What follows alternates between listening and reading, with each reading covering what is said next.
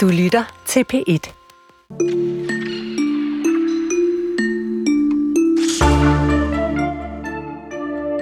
Skal jeg lige åbne for mig selv. Hold nu op, altså. Nå, mange af os burde øh, tage en t-shirt på, hvor der står Hvornår techfaster du? For det vil faktisk være en rigtig god idé at slukke for den der mobiltelefon, iPad eller hvad du ellers bruger en gang imellem. Det øh, mener initiativtagerne, der kommer fra en københavnsk boghandel. Og den kampagne har nærmest væltet dem omkuld, altså den her t-shirt-kampagne. Ja, og deres tanke er, at øh, skærmen er samfundets ven og sjælens fjende. Og vi prøver at finde ud af, hvornår sådan noget, en kampagne som den her virkelig batter eller bare bliver en døgnflue. Og så følger vi først øh, dansk litteratur ud i den store verden. Velkommen til Kulturen. Her er det stadigvæk øh, Jesper Dein og Karen Sikker. If I can make it there, I'll make it anywhere. It's up to you, New York, New York. Hvorfor er det, man altid sparker med benene, når man hører den her? Det er Det ved jeg ikke. Gadagong. Gør du også det, Camilla? Ud, hop, dans. Nå, ja. Det skal handle om at udkomme i det amerikanske kulturtidsskrift The New Yorker. Det ikoniske tidsskrift, som vi faktisk er mange, der har øh, små billeder hængende af deres covers, fordi de er så smukke. Øh, Det rigtig mange forfattere drømmer om det her, og nu kan forfatter Thomas Korsgaard kalde sig medlem af den her eksklusive The New Yorker Klub.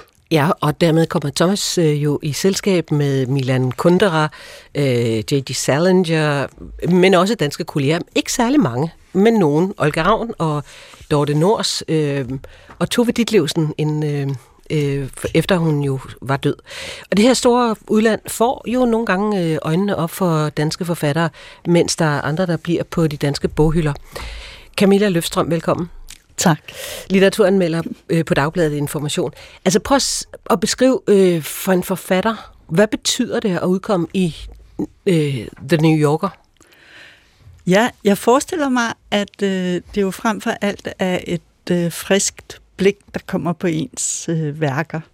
At øh, når vi læser Thomas Korsgaard i Danmark, så øh, læser vi ham som en, der kommer fra den her lille by, der Ørum, lidt uden for Skive.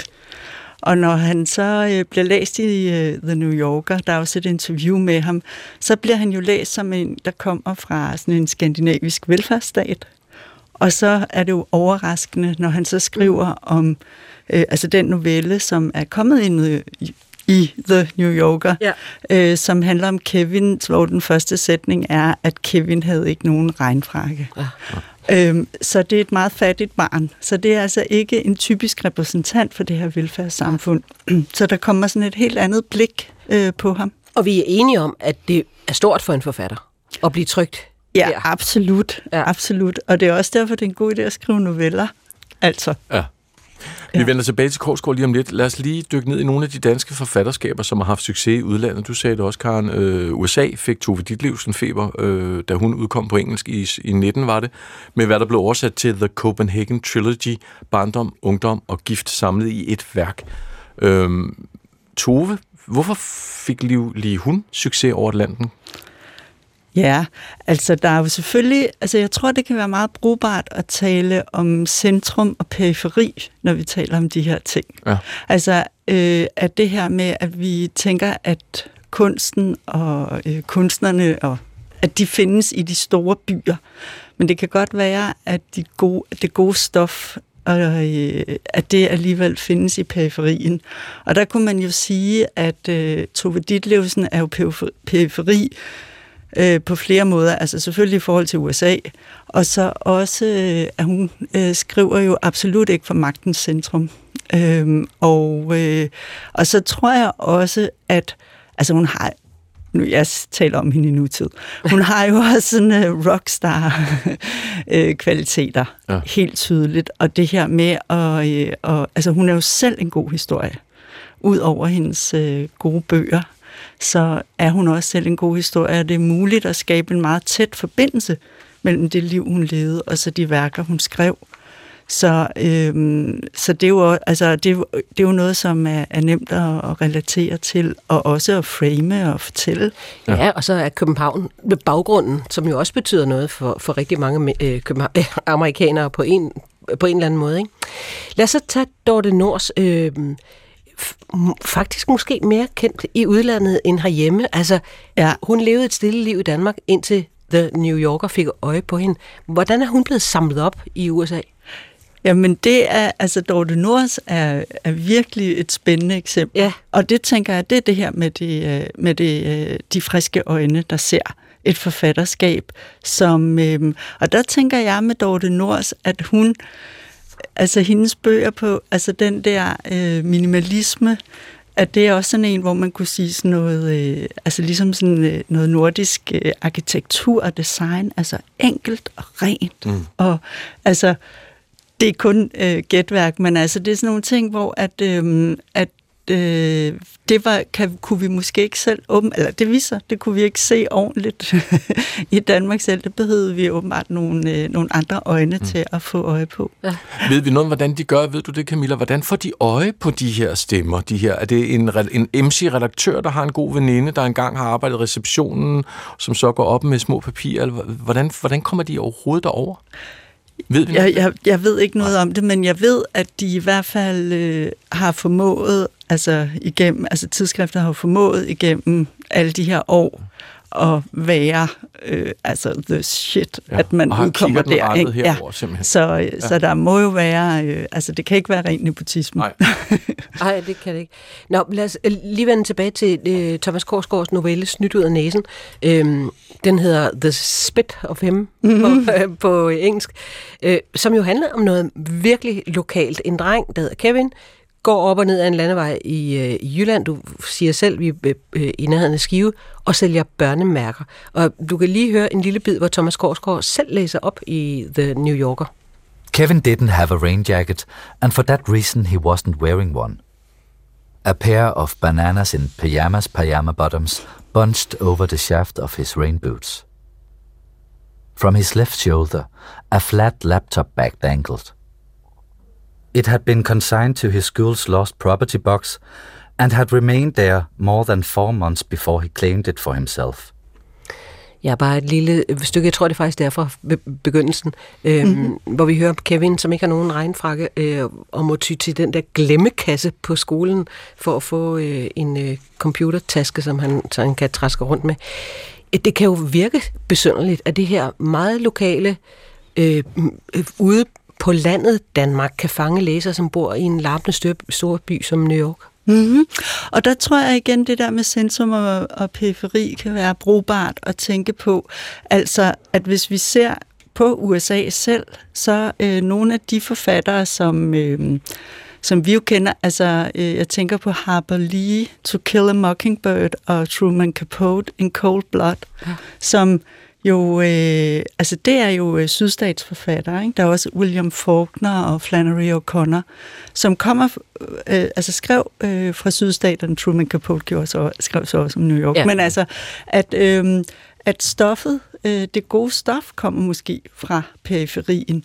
Og der tænker jeg også, altså jeg kommer også til at tænke på i den her forbindelse en øh, indisk øh, roman, De andres liv, altså ikke filmen, men en indisk roman af Neil Mukherjee, som foregår i Vestbengalen. Altså det, jeg kiggede på kort, det er sådan noget 8.000 kilometer væk fra, hvor vi er, altså som handler om, øh, om øh, landbrugsland, altså det, øh, landbruget, bønderne i Vestbengalen.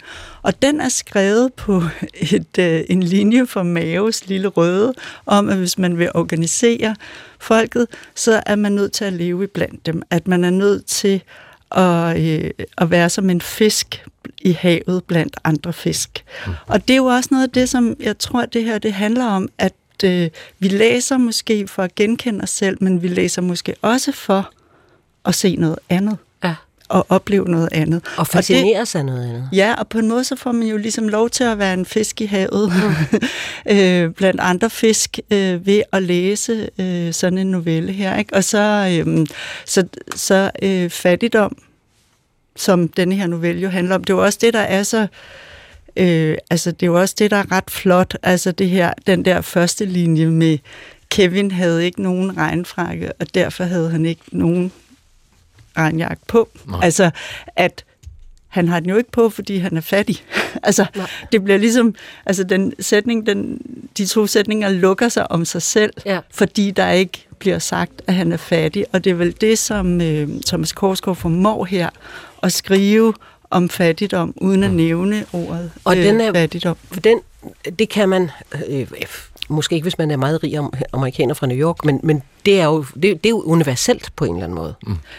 Ja, og jeg tror da, jeg har da stadigvæk så meget tillid til menneskeheden, at man godt kan det også som rig. ja.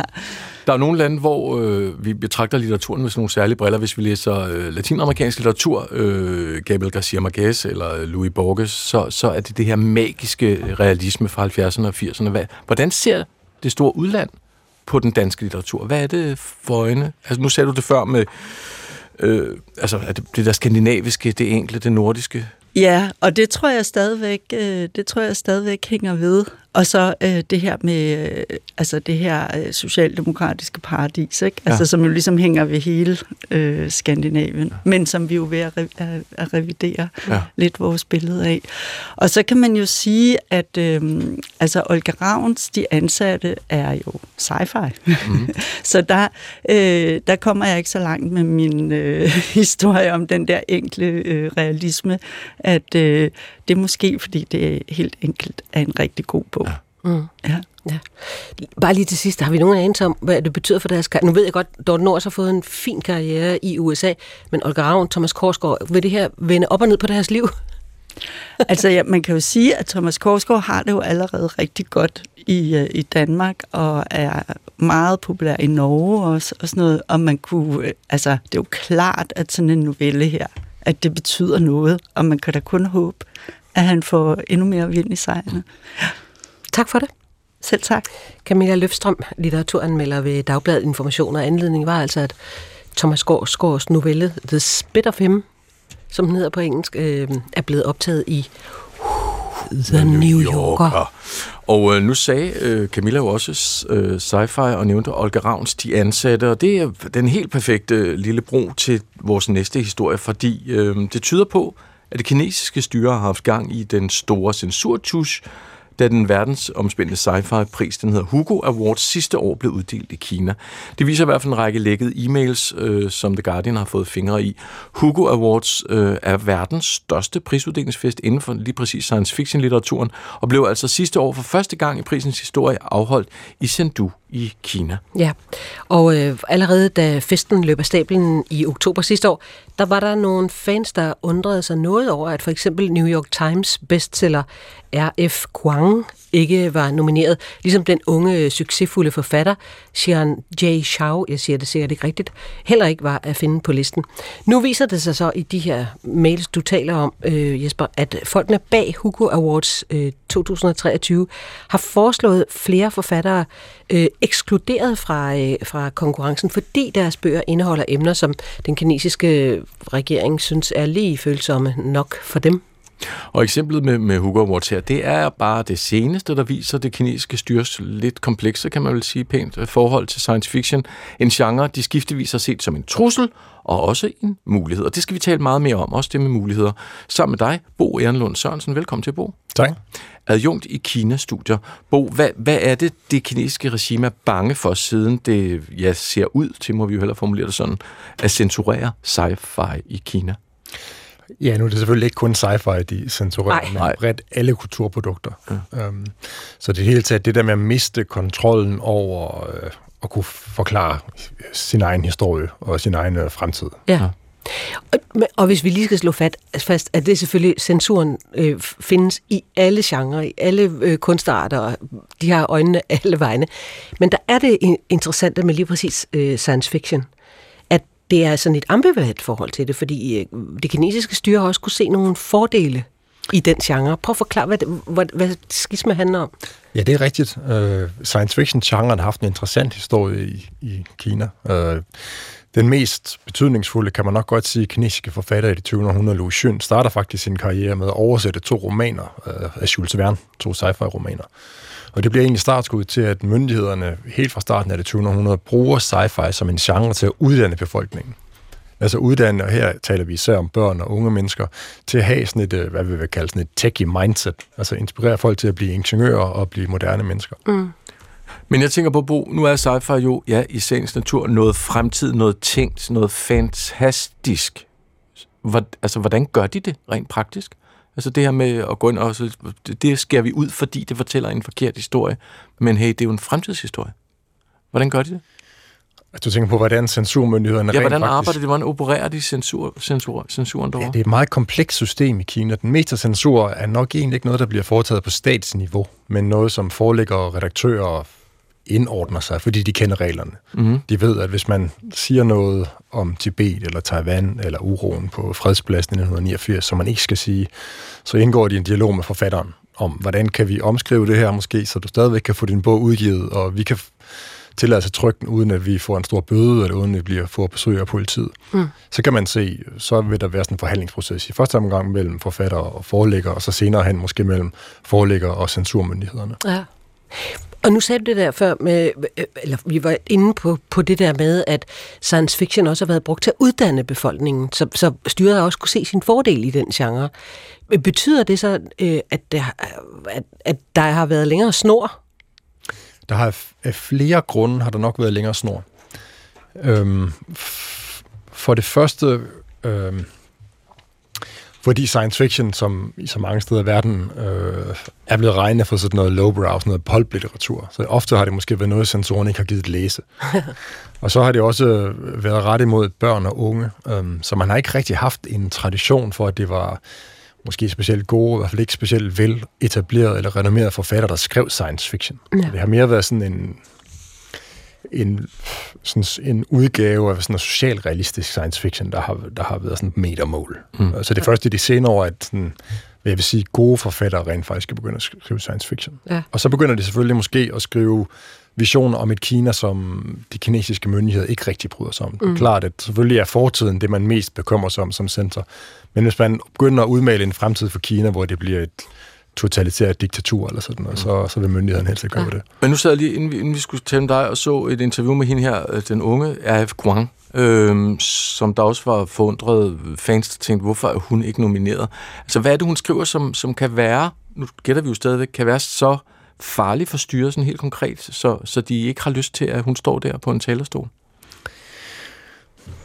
Ja, det meste censur, det er måske ikke, fordi de tænker, at det nødvendigvis skal være farligt, den her ene Det er bog, irriterende måske bare. Irriterende, ja. Ja. Så de prøver ligesom at, at bevare kontrollen over alt, hvad der bliver sagt i kulturprodukter, som potentielt kan nå en ret bred læserskar. Øhm, og der er, de har de senere år, altså den mest berømte kinesiske forfatter de senere år, Liu Cixin, vandt jo Hugo-prisen i 2015 for en bog, der lige nu er ved at blive filmatiseret, øh, og også ved at blive oversat til dansk faktisk. Ja. Øh, og i den forbindelse har science fiction i Kina fået rigtig mange unge læsere. Mm. Det er selvfølgelig en gruppe af mennesker, som Kommunistpartiet er særlig ivrige efter at bevare kontakt med og kontrol over, Ja. hvad de læser og hvad de synes. Men det er jo interessant, du nævner det der med, de har måske ikke haft øh, blikket rettet så meget mod science fiction, fordi det sådan er især unge læsere, og det er sådan lidt, lidt skod litteratur betragtet fra det kinesiske styre. Kan man skelne mellem de forskellige kulturgenre, når det gælder om, altså om censur? Er der mere bevågenhed for noget af det, de højtuddannede læser eller ser? Eller øh, prøv at sætte det lidt i kasser. Ja, det kan man i meget høj grad. De er bekymrede for øh, det, som har et, øh, et stort publikum. Så de, i første omgang er det deres store blockbusterfilm, og deres tv-serier, og deres gaming-shows, og dating-shows osv. Det, som vores seertallene måles i 10 millioner eller 100 millioner.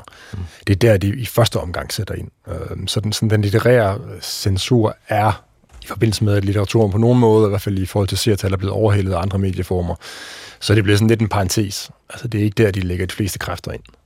Um, Det er jo men der foregår, der foregår altid et interessant forhandlingsspil. Man har tidligere eksempler på, hvor man har korrespondencer for eksempel imellem øh, screenwriters på tv-serier og så censurmyndighederne, hvor man kan se, at der går hundredvis af forslag frem og tilbage, hvor screenwriteren siger, hvad nu, hvis jeg, hvad nu hvis vi ændrer det her til det her og det her til det her?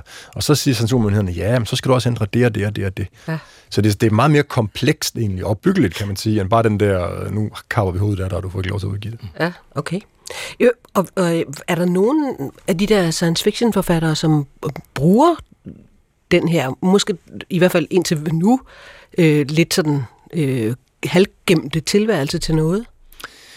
Øh, altså, der har været eksempler på, øh, moderne science fiction forfattere, som har sådan et forfatterskab, hvor halvdelen udkommer i Kina, og så halvdelen udkommer i tidsskrifter tidligere i Hongkong og nu i højere grad i Taiwan. Så er de selvfølgelig vidst, at okay, den her historie, den kan jeg ikke få udgivet i, på fastlandskina, så prøver den at finde et andet outlet et eller andet. Mm. Ja, okay.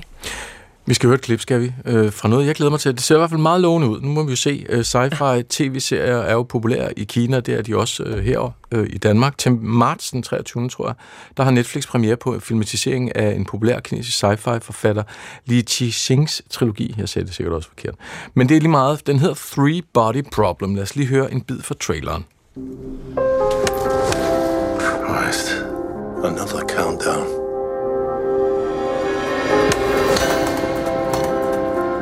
Has anyone else seen it?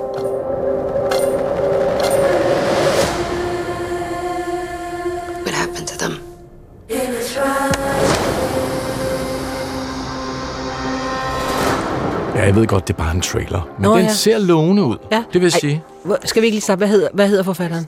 Han her Liu Cixin. Ja, tak. Liu Cixin. Og den her har jo, når den kommer på Netflix, sikkert været øhm, pillet i, i en petriskål med en, med en meget, meget lille pincet, før den får lov at komme ud. Øhm, øh, så hvordan bliver eksporten af sådan noget kinesiske øh, science fiction også en del af Kinas soft power? Ja, det, det er et godt spørgsmål. Jeg ved ikke helt, hvordan forhandlingerne har været, eller hvad der har været af ømme punkter, de har haft fat i der. Øh, men jeg, jeg er meget spændt på at se filmatiseringen der. Øh, Ja, men nu tænker jeg også sådan på mere generelt, altså når noget så slipper ud og bliver godkendt, og øh, ma- mailsene eller hvad det nu har været, har fødet frem og tilbage, og det endelige produkt er der, og kommer ud i verden. Hvad er det så, kineserne gerne vil med det her, den her bløde magt? Ja, De vil selvfølgelig gerne prøve at fortælle deres egen historie. Øhm, De føler helt sikkert, i hvert fald mange af det kinesiske magtapparat, at deres version af ikke mindst de sidste 100 års verdenshistorie ikke rigtig er blevet fortalt. Og de ikke rigtig for eksempel bliver anerkendt for deres rolle i 2. verdenskrig. Øhm, Eller andre punkter, hvor de føler, at, at den fortælling, som vi i omverdenen fortæller om Kina, øh, er forskruet. Mm. Øh, på, Så- så, det kan man nogle gange godt give dem ret i. Altså, vi er jo, som der er et journalistisk Sikkert. Landskab, så er, der, så er der meget mere fokus på dårlige historier, end der er på gode historier. Det gælder alle mulige steder. Hvis der så kun er to historier om Kina, og de begge to er dårlige, så føler de kinesiske myndigheder, jamen, hvad med de 10 gode historier, der også kunne være blevet fortalt? Ja. Men Bo, så tænker jeg også, at der må også den der teknologiske overlegenhed, fordi vi ser jo produkter fra det der DJI, som er de der dronefabrikanter, som er nogle af de bedste i verden. Vi ser elbiler strømme ind på det europæiske marked og nærmest tage magten for både Tesla og Volvo, hvad det ellers hedder. Polestar er også kinesisk. Øh, Det er vel også en del af det. Sci-fi er jo lige med tech, så det er vel også en helt, øh, helt legitim bærebølge at have for at vise, hvor fede man er. Ja, øh, det er det. Nu er det her jo ikke en kinesisk produktion, den her. Og det Nå, er nej, faktisk ikke, men der, og der er faktisk måske forbløffende få øh, kinesiske kulturprodukter, der når os i Vesten. Mm. Øhm, så selvfølgelig vil de gerne fortælle dem det, og selvfølgelig både i deres egen tilforståelse og udad til global soft power, vil de rigtig gerne vise, at, at de er en moderne stormagt, der er ankommet øh, til tech-landskabet, Ja. ja. hvilket de på mange måder også er. Ja. Tak for det. Selv tak. Skal du ind og se uh, Free Body Problem? Eller ikke ind og se, det var på Netflix. Ja. Hjem og Jeg, se. kom, jeg kommer og helt sikkert til at streame. Ja, det gør jeg. Ja, 100. Bo Ernlund Sørensen, adjunkt i Kina-studier. Og den der prisuddeling Hugo Awards 2024 er i Glasgow denne gang i Skotland til august.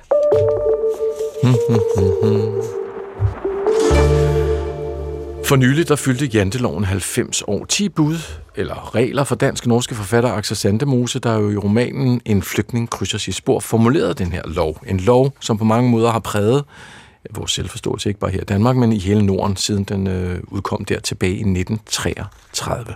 Selvom der er gået 35 år siden de skrev janteloven, mener de så stadig, den er aktuel? Ja, det mener jeg. Jeg har hørt folk her i byen nu sige, at den findes ikke mere, og den er sat ud af kraft.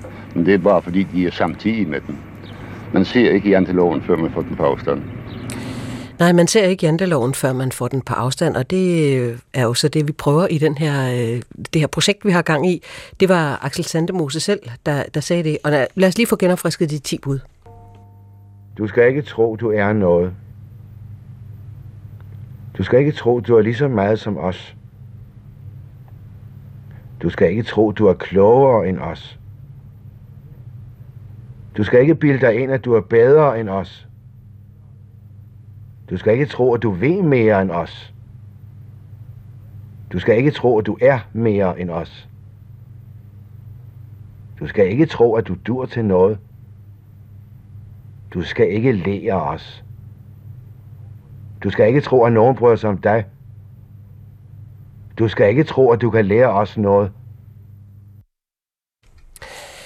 Den har øh, janteloven påvirket selvforståelsen, men hvordan ser janteloven ud i dag, her lidt mere end øh, ja, 90 år senere? Det var sidste år, øh, lige slutningen, den fyldte 90 år.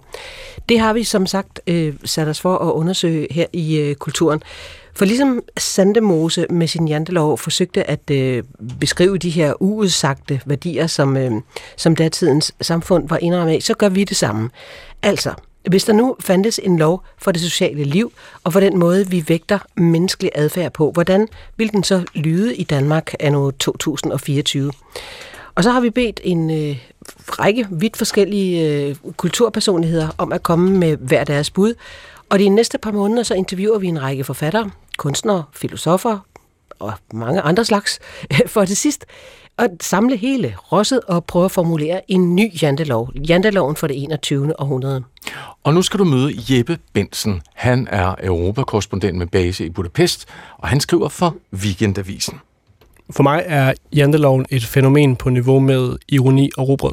Altså det er så integreret i den danske ånd, at det nærmest er opløst. Altså det er ikke eksisterende, fordi det er alle steder nærværende. Det er jo et paradoks selvfølgelig. Man kender det fra sin ferie, man taler indledningsvis om øh, nationale særkende og sådan noget. Øhm, og de fleste nævner faktisk janteloven, altså mange gør. Altså folk, forstår det med, øhm, med sådan et, øh, et, et nationalt perspektiv. Ikke at det sådan er øhm, segmenteret i Danmark, men mere sådan en, det er den danske småstatsmentalitet. Ah, janteloven, og så, når Sverige, Systembolaget. Altså det er ligesom noget af det første, folk nævner. Og, er de så klar over, at det handler om, om Max Sandemose, eller er det bare blevet sådan et, et, et, et etableret øh, symbol på Danmark? Det tror jeg meget få er klar over. Det tror jeg heller ikke ret mange danskere nødvendigvis ved, og jeg er faktisk øh, derude, hvor jeg vil sige, det er heller ikke hans begreb længere. Fordi jeg synes, det er meget oplagt, at I tager den op til øh, reformation, for jeg synes nærmest, at begrebet kalder på det. Og du er øh, 27, ja. så vidt jeg forstår, så du er også en generation, der måske er vokset op i kølvandet på, hvad kan man sige, Nick Jay og stand-up-komikken og hip-hoppen og en global kultur. Så hvad synes du egentlig om janteloven? Altså som en, der måske er rundet af en, af en tid, hvor globalisering og, og hvad hedder det, trods af janteloven var en del af populærkulturen? Det er faktisk rigtigt. Altså jeg, jeg kan ikke... Øh, jeg har, jeg har ikke tal på, hvor mange af sådan nogle skoleopgaver og senior gymnasieopgaver, jeg har lavet, der ligesom tager udgangspunkt i Nick Jay. Og de har ligesom den der... Og ikke selvvalgt, må jeg jo hurtigt skynde mig at sige. Jeg har et image, ikke? Øh, det var en joke. Men det har fyldt meget. Øh, og det kommer også i en periode, hvor at, øh, folk og gymnasielærer har refereret til øh, britiske Anthony Giddens og sådan ideen om, om det selvrefleksive jeg, eller, eller hvad det nu var. Øh, som måske vidnede om den der grænseløse individualisme og selvrealisering, som, som har fyldt meget, om ikke andet så som noget, vi har diskuteret. Jeg ved ikke, hvor udtalt det har været, vel? Men nu kommer jeg selv fra en, en meget lille by, øh, føles det som, det er jo faktisk den 6. største i Danmark, men det kan man ikke mærke, det er nemlig Randers. Øh, og jeg har tit følt mig i min egen lille verden som, som, som sådan en lykkepær-figur, øh, ikke? Altså, øh, alene det at søge ud og ville noget andet, blev for hans præstefamilie oplevet som en afvisning af et forstillet fællesskab, eller et fællesskab, som selvfølgelig var biologisk i hans tilfælde.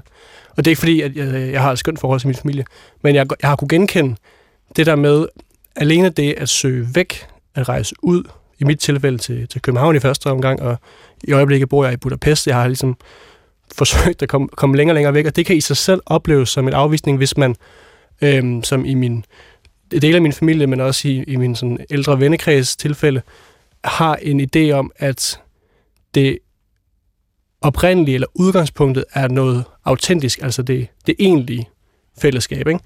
Hvor jeg vil argumentere for, at man har på en eller anden måde en, en pligt, eller i hvert fald en ret som menneske til ligesom at, øh, at skabe sit eget fællesskab. Og jeg tror også, at det er en af grundene til, at jeg synes, at janteloven, som den blev skrevet i sin tid, øh, er så bedaget, som, som den er, fordi at den henvender sig til et subjektivt øh, du, men er jo afsendt af altså noget, noget fatisk, øh, det her os. Ikke?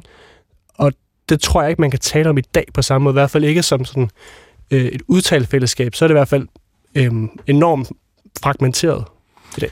Så lad os lige kigge lidt på, øhm, på den her jantelov her. Altså, som du også lidt været inde på, så, så skrev Axel Sandmose jo janteloven i, i, i 30'erne. Mm. Og der var det forsøg på at beskrive det her trællesind og mm. den her klaustrofobiske almuekultur, som stadig formede den samfund dengang. Øh, og som jeg skal forstå på, der, der stadigvæk er nogle reminiscenser af, som du også selv måske lidt har oplevet selvfølgelig, at bevæge dig væk fra noget, der var accepteret som det, et godt fællesskab, og så, så man ligesom vælger, at jeg vil noget andet end det, så, så oplever man janteloven, eller mm. altså, hvad, er det i virkeligheden der janteloven er med sådan for at holde en tilbage? Det var sådan Sandemose, han så janteloven som en, en lov, der skal holde folk på plads og holde dem tilbage. Ja, jeg ved ikke, om jeg ser det som at holde tilbage, men mere som en, øh, en, en valorisering. Altså, at man siger, at der er noget, der er mere værd end andet, noget autentisk. Jeg har et, et eksempel på det, jeg har oplevet, som ikke har noget med min egen familie at gøre, øh, men hvor jeg tænkte enormt meget over det, og det var øh, forrige år, hvor jeg befandt mig i Hasund, da øh, Inger Støjberg, hun fejrede sin, øh, sin frihed ved at invitere til, øh, til sådan en, en øh, det minder lidt om en konfirmation, faktisk, på sådan et, på sådan et slot uden for, uden for Hadsund. Øh, enormt skøn fest, faktisk. Jeg var der som journalist, ikke, og skulle dække det. Og, øh, og måske det er, fordi det ikke var så langt fra Randers, men jeg følte mig på en eller anden måde hjemme, da jeg gik rundt. Og, jeg, og du skal forestille dig, at det har været sådan en forårsdag, og der var grillpølser, der var fadøl, og altså 2.000 mennesker. Kæmpe fremmøde. Og der kom folk i, øh, altså i, i, i arbejdsklæder og sikkerhedssko og øh, windbreaker og, og hvad man nu har, når man kommer direkte fra arbejde. Det var ret skønt. Jeg tror faktisk, det var en stor bede en det sidste, så, der har været. Og øh, der noterede jeg, at når jeg gik rundt der i mit jakkesæt, og så jeg kom fra weekendavisen, som for dem ligesom i sig selv var arrogant, ikke? at komme anstigende på den måde. Øh, når jeg så spurgte, hvad de lavede, så beder jeg mærke i, at mange af dem sagde til mig, jamen, jeg er jo bare blinkeslager, eller jeg arbejder jo bare i et køkken, øhm, eller, eller hvad, det nu, hvad det nu sagde, men det der, det der bare noterede jeg som sådan en, øhm, sådan en, en tvetydig form for øh, arrogance, synes jeg, fordi ved at sige det over for mig, så pålægger man jo modtageren øh, en form for arrogance. Altså de forudindtager, at jeg ser ned på dem, og derfor bliver det en måde at hæve sig selv på. Og det synes jeg var et godt eksempel på, at øh, janteloven godt kan være patroniserende i sig selv. Det kan være en måde at gokke en anden oven i hovedet, ved at sige, ja. sådan, men vi, vi er jo bare det her, så du ser sikkert ned på os, men man indikerer jo også, at man faktisk selv synes, at man øh, har fat i en lang ende, eller er, er noget ægte. Ja. Jamen her, ser vi så, her så vi så, med, som, du, som du redegør for her, hvordan at janteloven stadigvæk er aktiv i vores samfund øhm, på den ene eller anden måde i vores kultur. Øhm, hvilke love synes du så, der er længst væk fra det samfund, vi har i dag, og hvilke synes du er stadig aktuelle? Jamen jeg synes som sagt, at øh, det med det afsendt fra et, øh, et fællesskab er øh, at det, der gør, at det føles bedaget, fordi at det der opdelte også dem jo bare, alene det at sige også dem føles som sådan, åh, oh, det har vi sagt i 20 år, ikke? Altså, det er for fragmenteret, og folk lever for øhm, forskelligt i dag til, at det giver mening. Men øh, jeg er uenig i, øh, i eksempelvis Madame Nielsens udlægning af, at janteloven ingen relevans har i dag. Jeg synes som sagt, den bør blive revideret. Men øh, noget af det, jeg har, har øh, kigget på, da I spurgte mig, var øh, generationsforskelle, som jo ligger mig meget på sinde. Og øh, jeg synes, jeg ser en form for øh, appel om mådehold og selvkontrol i dag, blandt min egen generation, som jo måske øh, er, er, altså, minder om jantelovens udgangspunkt, men formuleret på nye måder. Ikke? Og hvor, hvor ser man i, i den gamle jantelov, at den kan være med til at hjælpe os med at vise hensyn og, og, og, og skabe mådehold? Jamen, det, er, det er jo ved øh, ønsket om, at man ikke skal tro, at man øh, er klogere end andre, eller at man skal ikke le af andre. Der er jo ligesom et eller andet sådan... Øh, jeg synes ikke, mådehold er det rigtige ord i forhold til den gamle lov, der synes jeg mere, at det bliver noget, noget indsnævrende og sådan, øh, ja, nærmest øh, censurerende. Ja, faktisk. Ja. Men, så er der, men der er et element af det i den, i, den, i den gamle jantelov, du gerne vil have med over i den nye, som er det her med, at det kan være med til at hjælpe os med at skabe mm. nogle rammer for, hvordan vi opfører os ordentligt. Ja, altså jeg ved ikke, om jeg øh, sådan personligt synes, det bør være der, men jeg har taget det med, fordi jeg ser det. Ja. Øh, og jeg synes, at øh, der, der, der er en klassebevidsthed og en bevidsthed om, øh, om privilegier og positioner i dag, som i hvert fald fylder meget. Så kan man øh, fejre det, eller man kan udskælde det. Og det, begge, begge dele finder sted, men det er der. Ja. Og det er både i forhold til sådan, altså, klassiske sådan, klassekampsparoler, men også i forhold til altså, køn og seksualitet og alle mulige andre positioner, som er til stede. Øhm, og det var derfor, at jeg, øh, jeg siger, jeg tror, min, øh, der, der er et paradoks i min, øh, i min generation, som jo er født øh, altså, efter murens fald, og ligesom har dyrket den der nuller energi, som du refererede til før med Nick og Jay, og individualisering, men samtidig værdsætter sådan sociale hensyn som en af de højst placerede dyder. Begge deler til stede. Så, så det, jeg har gjort øh, i forhold til øh, mine bud, er øh, at tage det element med, men øh, moderere det lidt, så jeg stadigvæk hylder det at stræbe efter at bevæge sig, fordi jeg har aldrig forstået, hvorfor man skulle, som i den gamle jantelov, udskamme dem, der har et ønske om at bevæge sig væk og prøve noget andet. Øh, men jeg synes, der er en tendens til, at behovet for at øh, finde sin egen vej og sin egen position kommer over i, at man begrænser andre i at gøre det. Altså når de her hensyn tager over og bliver radikaliseret og, og i mine øjne lidt misforstået nogle gange. Ikke? Øh, så jeg har forsøgt ligesom at finde en balance mellem de to positioner. Jamen, så lad os, lad os høre, øh, hvad du kunne have af, af, af bud på, øh, på sådan en ny øh, jantelov. Yes, jeg er gået efter nogle bud, der taler individets øh, selvtillid og skabertrang op, men også appellerer til sådan en slags socialt modhold. Altså ikke at lade ens egen stræben være på bekostning af andres. Øh, og jeg har formuleret fire bud, som jeg synes rammer det meget godt ind.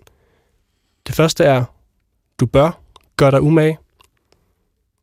Det næste er, du bør først og fremmest være i konkurrence med dig selv.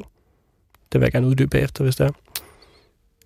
Du bør bekymre dig om din egen adfærd, men ikke om andres. Du bør sikre dig, at andre bryder sig om dig. Interessant. Men lad os lige prøve at tage den, du også selv lige øh, øh, lovede, at du vil uddybe. Øh, prøv lad os, lad os tage, det var, det var lov nummer to. Prøv lige at sige den en gang til. Hvad var den? Du bør først og fremmest være i konkurrence med dig selv. Hvordan, hvordan er det, øh, hvad, hvad er det for nogle ting, du har observeret i, øh, i vores samfund, som gør, at den lov den er brugbar eller nødvendig? Det var faktisk noget, jeg engang sagde til øh, min egen kæreste, som synes, det var noget af det mest arrogante, hun nogensinde har hørt. Og så kunne jeg godt høre, at det kunne misforstås på den måde, og det er også derfor, jeg gerne vil uddybe den.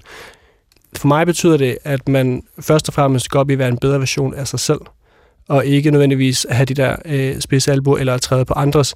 Og det for mig indikerer det også, eller implicerer det også, at man er bevidst om, at de mål, man selv må have for øje, ikke nødvendigvis er det samme for andres. Altså eksempelvis øh, er, er moderskabet og fertilitet jo meget til diskussion for tiden, ikke? og så kommer det nogle gange over i sådan en, en kulturdebat om, hvorvidt det er øh, øh, fint nok at være øh, hjemmegående husmor eller et eller andet. Ikke? Og sådan, så bliver det til sådan en, netop sådan en jantelovsdebat om, sådan, om skal alle være akademikere og sådan noget. Jeg synes, det, at man, hvis man først og fremmest er i konkurrence med sig selv, så betyder det for mig også, at man øhm, netop er bevidst om, om at øh, andre følger nogle, nogle andre veje end en selv. Ikke? Og så var der en anden, øh, som jeg synes var interessant, øh, var lov nummer tre, tror jeg det var, som på mange måder jo øh, Øh, gør i hvert fald op med det, som janteloven var et udgangspunkt, altså et forsøg på at lave social kontrol for vores adfærd til at, ligesom at passe ind, og det var den, den lov, der siger, at du skal være opmærksom på din egen adfærd, og ikke på andres adfærd. Kan du lige prøve at læse den op igen, og så forklare, hvad tankerne er bag den? For det er virkelig der, man kan se, at, der er i hvert fald, at janteloven er, og vores samfund er blevet en helt andet. Mm. Du bør bekymre dig om din egen adfærd, men ikke om andres. Øhm, og med det mener jeg, at man øh, bør stræbe efter, hvad man nogle gange har sat sig for. Altså, man skal dyrke sig selv, og man skal ligesom prioritere, hvad man, hvilken plads man skal have i det samfund, der nogle gange er. Men også, at man øh, ikke skal pådue de samme normer til andre. Og man kan jo både se det på sådan et, et øh, individniveau, man skal ikke se, øh, se ned på øh, de arbejder til Inger Støjbergs øh, frihedsfest, men det skulle heller ikke gå den anden vej. Det gælder jo netop begge veje. Man kan også se det på et samfundsplan. Ikke? Altså, når Lars Lykke, vores udenrigsminister, rejser rundt i Afrika og siger, at vi vil gerne øh, samarbejde med jer, vi vil gerne bygge nogle motorveje og hospitaler, men i modsætning til for 20 år siden kommer de ikke med en øh, moralsk opsang og løfte pegefinger, og at øh, en øh, forudindtaget idé om, at I selvfølgelig skal ligne os i Vesten allermest, men øh, en respekt for, at sådan, I følger nogle andre øh, veje eller normer, men vi kan godt finde ud af det alligevel. Der, der er sådan en, det er en form for mådehold også, ikke? at vise sådan en, øhm, en, øh, en gensidig respekt, men også at man hviler nok i sig selv til ikke at vil pådute alle mulige andre. Og det synes jeg, i den gamle jantelov primært kom fra afsenderen. Og det er egentlig, det er egentlig den, jeg gerne vil gøre op med, mere end, end modtageren. Så i virkeligheden skal loven være mere noget, man, øh, man bruger til at regulere sig selv, frem for at regulere andre? Lige præcis. Sagde Jeppe Bensen, europakorrespondent øh, for Weekendavisen, og han er bosat i Budapest, og det var Lasse Lauritsen, der talte med ham.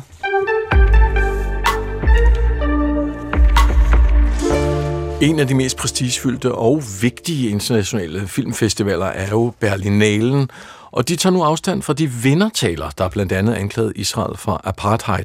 Det er filmmagasinet Eko, der skriver det her, som har haft en journalist udsendt til festivalen lørdag aften. Det var der, det hele skete. Der tog den senegalesisk-franske instruktør Mati Job imod hovedprisen Guldbjørnen for sin dokumentar The Homie. Savez-vous que des milliers d'œuvres béninoises se trouvaient hors du pays Si oui, à quel moment de votre histoire vous l'avez Og her er vi ved sådan en høring øh, i Benin, der handler om, øh, at deres kulturskatte er blevet taget ud af landet og til Frankrig, fordi Dahomey netop handler om den første store tilbagelevering af plyndrede kulturskatte fra blandt andet Benin. 26 genstande har i overvis befundet sig i Frankrig, der tog dem i kolonitiden. Nå, og da Job modtog øh, guldbjørnen, så sagde hun, jeg er solidarisk med Palæstina.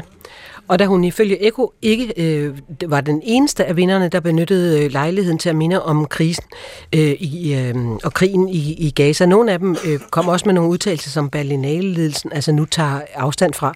Ledelsen udtaler, prisvindernes til tider ensidige og aktivistiske udtalelser var udtryk for individuelle personlige meninger.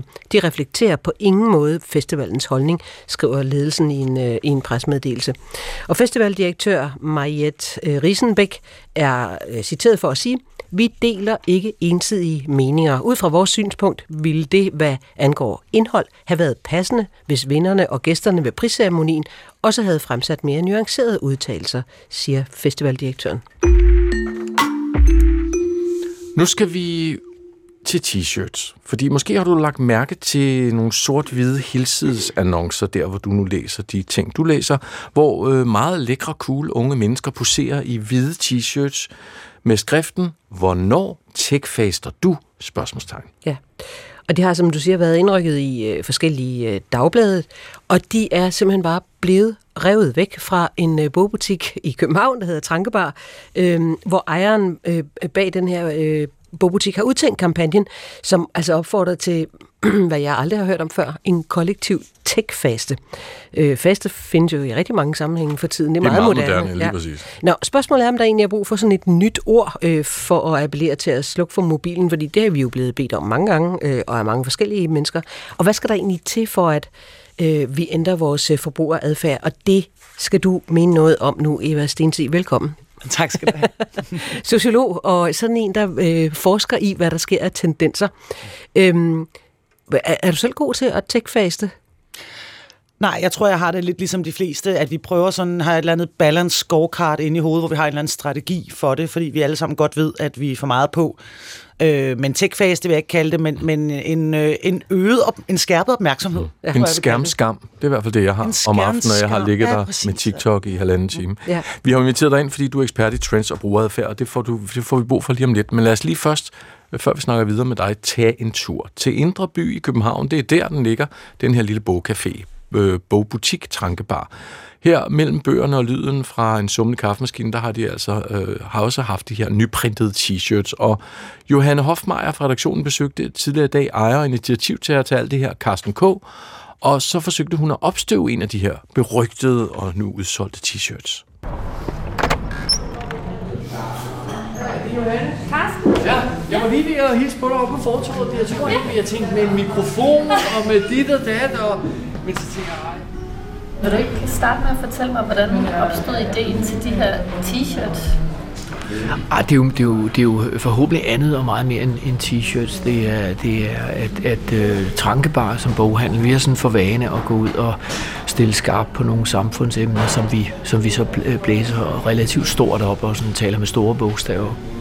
Og det, der har fyldt, fyldt meget i vores verden, det er jo, at som boghandler, der ser vi jo, Øh, øh, eller hører, når vi går i sådan en nærdialog med vores kunder, så hører vi jo, hvor, hvor glade de er for det at fordybe sig i en bog og alt det der.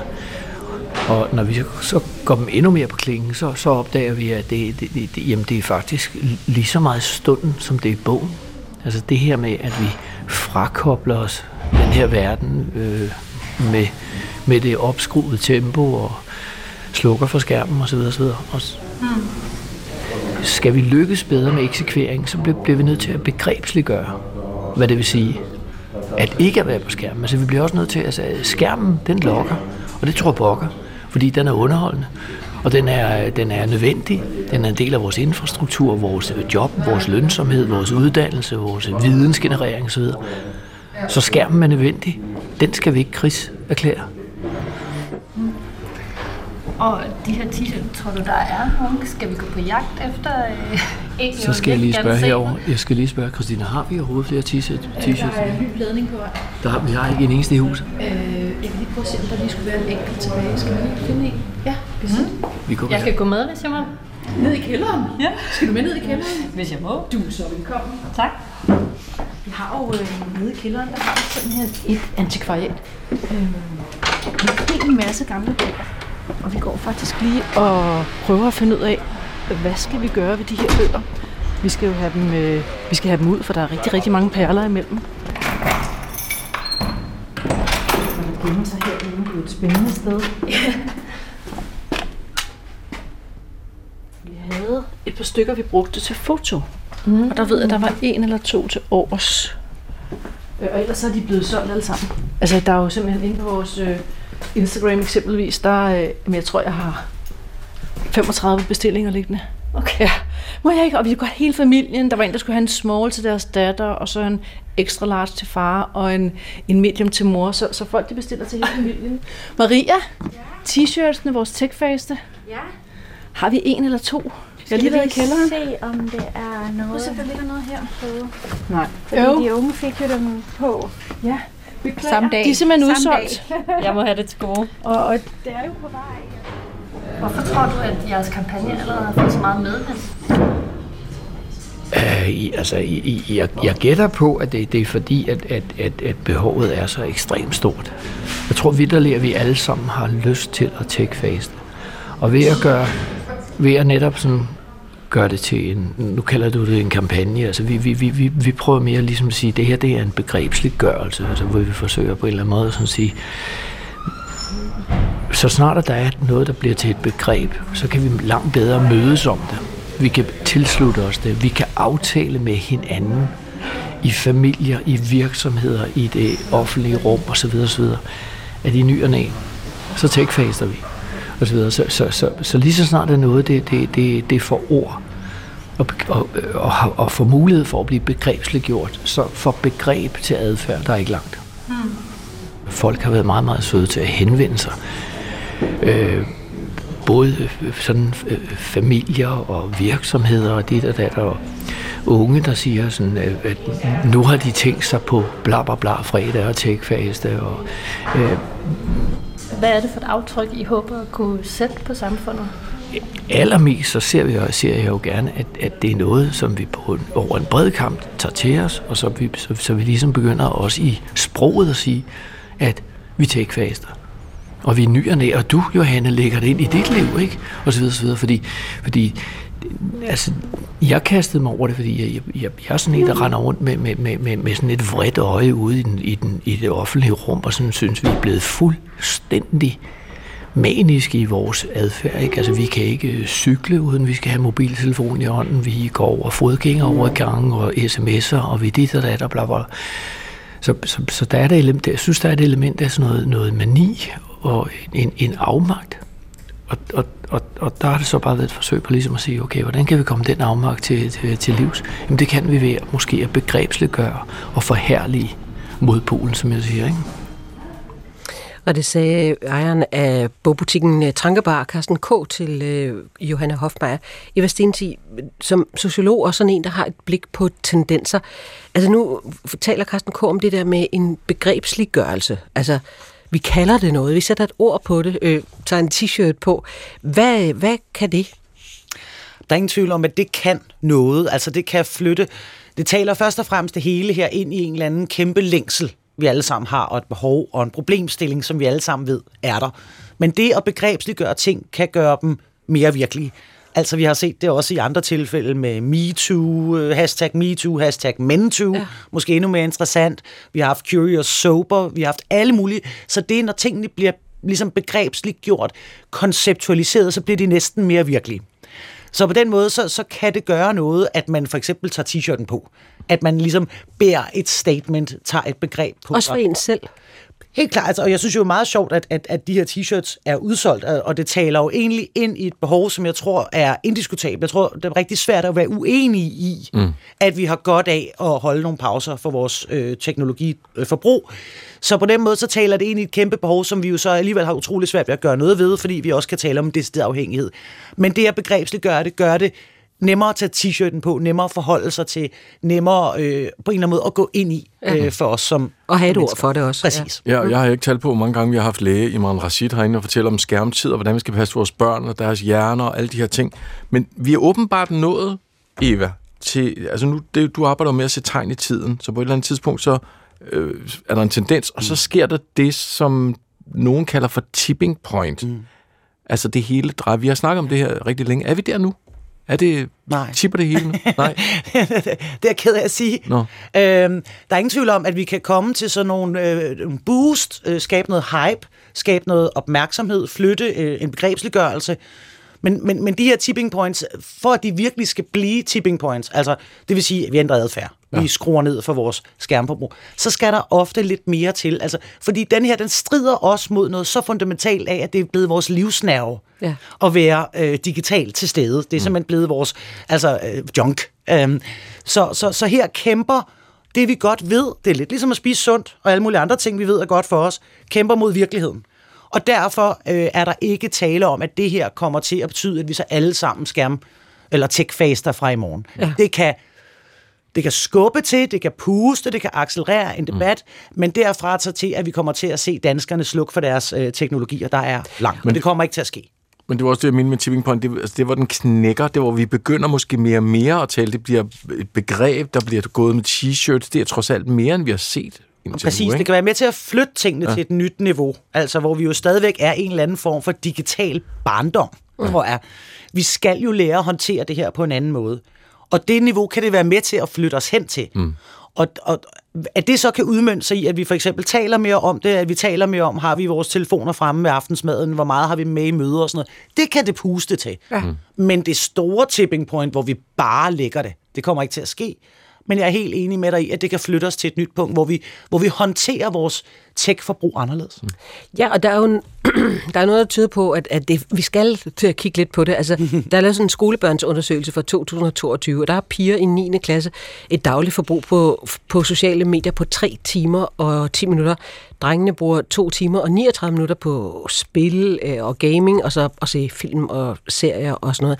Og så vil jeg bare sige, det er altså ikke noget, de unge gør. Se lige mig den dag, jeg havde glemt min telefon, da jeg skulle sidde en time i toget. Men du var ikke meget værd. Nej, det var jeg da virkelig ikke, for så havde jeg jo ikke taget nogen bog med. Hvad, hvad er det, der skal til, for at vi ændrer adfærd? Altså, der, der skal faktisk ret meget til, øh, og det er sjovt, jeg hører tit sådan, at der, der sker så meget, og vi ændrer meget hurtigere adfærd, og sådan noget. det er faktisk overhovedet ikke det, jeg ser. Øh, jeg ser, at vi er faktisk ret træge om at ændre sådan rigtig adfærd. Øh, og en af de ting, vi ser virker, og det kan vi jo se, øh, hvis vi skal kigge tilbage over nogle af de store adfærdsændringer, så er rygning måske et meget godt eksempel, øh, hvor det, det virkelig har ændret sig. Og det, det var egentlig ikke, fordi vi gerne ville, men det var også, fordi man brugte et af de andre greb, som handlede om regulering. Altså, at nogle gange skal der noget til at skubbe vores adfærd, ligesom vi lige pludselig alle sammen kunne vaske tøj om natten. Mm-hmm. Det var ikke nødvendigvis, vi, er godt, vi sagde måske, det var klimahensyn, men det handlede også lidt om pengepunkten. Ikke? Det handlede da meget om penge på. Præcis. Så, så vi skal altså ind der, hvor det rigtig krasser. Altså vi skal ind der, hvor vi enten bliver syge af det, eller at der er nogle, nogle, nogle reguleringer, fordi vi åbenbart ikke kan finde ud af, eller reelt vil ændre vores adfærd nok til at selv at gøre det. Så i nogle af de her tilfælde vil jeg forestille mig, at vi kommer til at se blandt andet nogle greb som regulering øh, spille ind. Men det er jo bare svært, fordi for eksempel det med rygning, mm-hmm. det kunne man jo ligesom regulere, for man kunne jo simpelthen bare sige, at øh, på en restaurant, det er simpelthen forbudt. Det er forbudt på din arbejdsplads, det er forbudt, øh, hvor vi nu har forbudt det. Og så var vi jo nødt til at ændre adfærd på rigtig mange måder.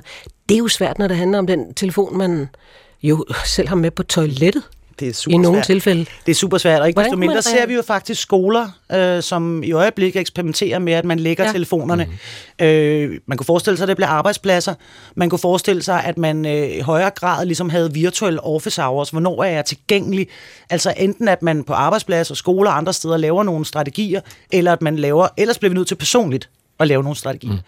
Men jeg jeg er ikke et sekund i tvivl om, vi kommer til at forholde os til det, og kommer til at nå til et andet niveau, hvor vi også finder ud af, at det her, det er faktisk ikke altid øh, super sundt for os. Men er det bare mig, eller er det ikke efterhånden også blevet sådan, at det er dårlig stil? Man er lidt kikset, hvis man for eksempel går ud og spiser, og så har telefonen liggende på bordet. For det ser jeg faktisk flere og flere. Tager den væk, lægger den væk og undskylder, går væk fra bordet. Det gjorde jeg, må jeg jo med skam sige, det gjorde jeg jo ikke selv for bare øh, en måned eller to siden. Der havde den bare liggende på bordet som sådan en, jeg skal lige holde øje med, hvad du skriver eller et eller andet. Ikke? Og det er faktisk et rigtig godt eksempel på noget, der også er øh, med til, når vi snakker tegn og svage signaler. Ja. Den adfærd, du snakker om, der er jo også et signal. Og det her med, at det faktisk bliver lidt uncool. Altså det, bliver lidt super kikset. kikset. Det gør det Er jo. du bare øh, afhængig af den der sutteklud hele tiden? Kan du ikke? Og man kan sige, at en af de største længsler, vi har, det er nærvær og tilstedeværelse, fordi vi har så svært ved det. Så, så jeg, jeg er helt enig med dig i, at vi kommer til at se en eller anden form for social grænsesætning i, hvad der er acceptabel adfærd. Og der mm. kommer vi til at se en forandring. At fra at det var cool at have travlt og cool at være på, så bliver det nok i stigende grad rigtig, rigtig cool at være nærværende og til stede. Og det kan betyde, at du ikke lægger din telefon på bordet. Og meget fedt for tjeneren, de ikke skal bruge tid på at vente med maden, fordi folk skal tage billeder af den først. det ved jeg ikke, om du undgår. ah, det har vist øh, no, lidt lange udsigter. Tak skal du have, Eva Stensig. Selv tak. Altid en fornøjelse. Sociolog og, øh, og forsker i, øh, hvad vi gør af tendenser og adfærd. Mm. Et sted, man ikke skal have skærm frem, det er her. Spænd sikkerhedsbæltet og kom med på en storslået musikalsk jordomrejse i koncertsalen. Oplev de skønneste kor med DR-koncertkoret og DR-symfoniorkestret, der flyver os fra Paris til Venedig og fra Alperne til Ægypten med stor musik af blandt andre Händel, Mozart, Fauré og Verdi. Det er de skønneste kor den 15. juni i koncertsalen. Læs mere og køb billetter på drkoncerthuset.dk. Og således sluttede onsdagens øh, Kulturen. Det var Karen Sækker, det var Jesper Dein i studiet, det var Kasper Dyrholm, der tog sig af produktionen. Du får en radiovis til orientering klar, og i morgen, så er det Karen Sækker og Chris Pedersen her i radioen. Ha' en god aften. Gå på opdagelse i alle DR's podcast og radioprogrammer. I appen DR Lyd.